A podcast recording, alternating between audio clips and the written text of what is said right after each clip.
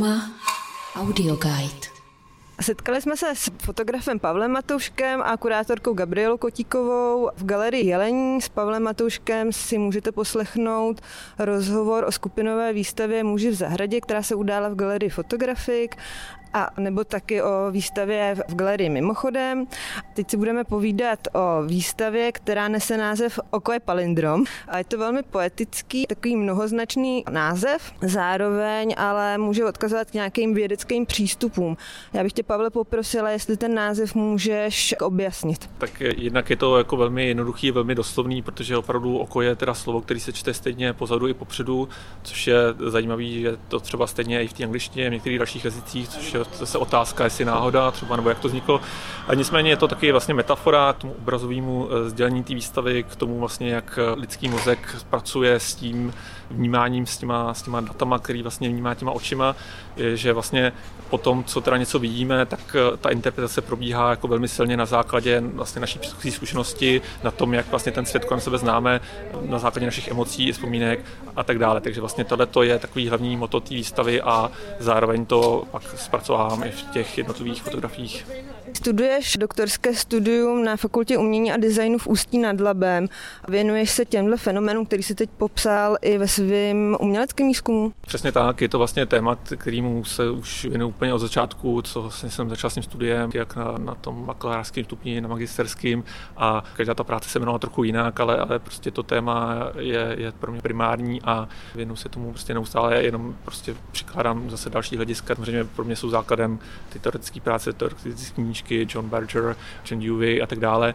A vlastně, jak to postupně přidávám, tak tomu zároveň vzniká prostě souběžně ta vizuální stránka, protože nejsem teoretik, jsem prostě v první řadě praktický umělec, takže ty, ty stránky jsou pro mě jako obě významný a mělo by se to doplňovat ideálně. Můžeme na výstavě tady konkrétně v Galerii Jelení vidět nějaký nový přístupy, kterým se věnuješ? Určitě se dají vidět nové fotografie, protože mým, mým cílem samozřejmě, abych na každé výstavě ukázal, kam se ta věc posunula, a abych, abych se samozřejmě neopakoval, to by, to by nikoho nebavilo. Ale ono se to nedá moc psat slovy, protože to právě dělám tou fotografií, takže nemůžu jako prozradit úplně konkrétně. Takže doporučujeme přijít se podívat do Galerie Jelení.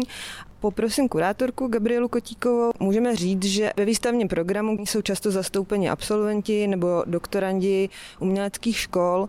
Jak vznikla spolupráce s Pavlem a jak se to rozvíjelo? Naše galerie už jakoby vlastně od svého začátku spolupracuje právě s mladými umělci a vystavujeme často i studenty vysokých škol, takže spolupracujeme s Akademií výtvarných umění, s Umbrou v Praze, ale samozřejmě také s Vabu v Brně a Ujeb v Ústí nad Labem. A tam jsme především Vším dřív spolupracovali s ateliérem Jiřího Kovandy, který tam vede ateliér Performance, a který u nás měli skupinovou výstavu a jednotlivé výstavy.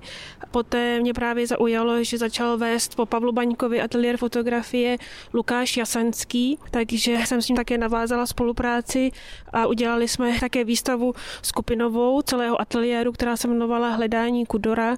Poté jsem vybrala pro samostatnou výstavu Pavla Matouška, který mi připadá taková silná osobnost toho ateliéru, respektive on je už absolvent a teďka teda dělá tu doktorantskou práci. Mohla bys objasnit, jestli Pavlova práce v rámci fotografických tendencí na české, ale i mezinárodní scéně zapadá do těch tendencí současných, nebo jestli spíš má takovou solitární tvorbu? Tak já si myslím, že ta práce Pavla Matouška navazuje tady v Čechách docela výrazně právě na tu práci Jasanského a Poláka, potom trochu vzdáleně také se dá říci, že Markéty Otové a Aleny Kocmanové, a celkově je to takový ten trend té konceptuální fotografie, která už je, jako trvá strašně dlouho, to propojení fotografie se současným uměním, které začalo těmi manželi Becherovými, potom Andreas Gursky, Thomas Ruff a tak dále, a je to vlastně celá taková historie toho propojení.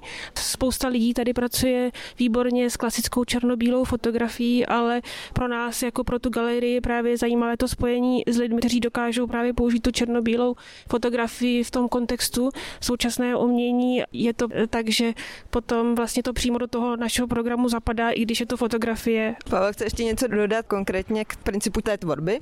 vlastně jako ten princip té věci, který se říká nefotografie, tak to je vlastně takový jako způsob tvorby, kdy všechny ty lety ověřený a klasické formy té fotografie a způsob jejího zpracování vlastně jsou narušený, jo, není tam ta skvělá kompozice, není tam to správné zaostření, třeba není tam ta forma té práce, která tam vždycky jako historicky byla a vždycky se jako vyzdvihovala, a naopak vlastně se díky tomu dostávají prostor ty ostatní prvky toho média.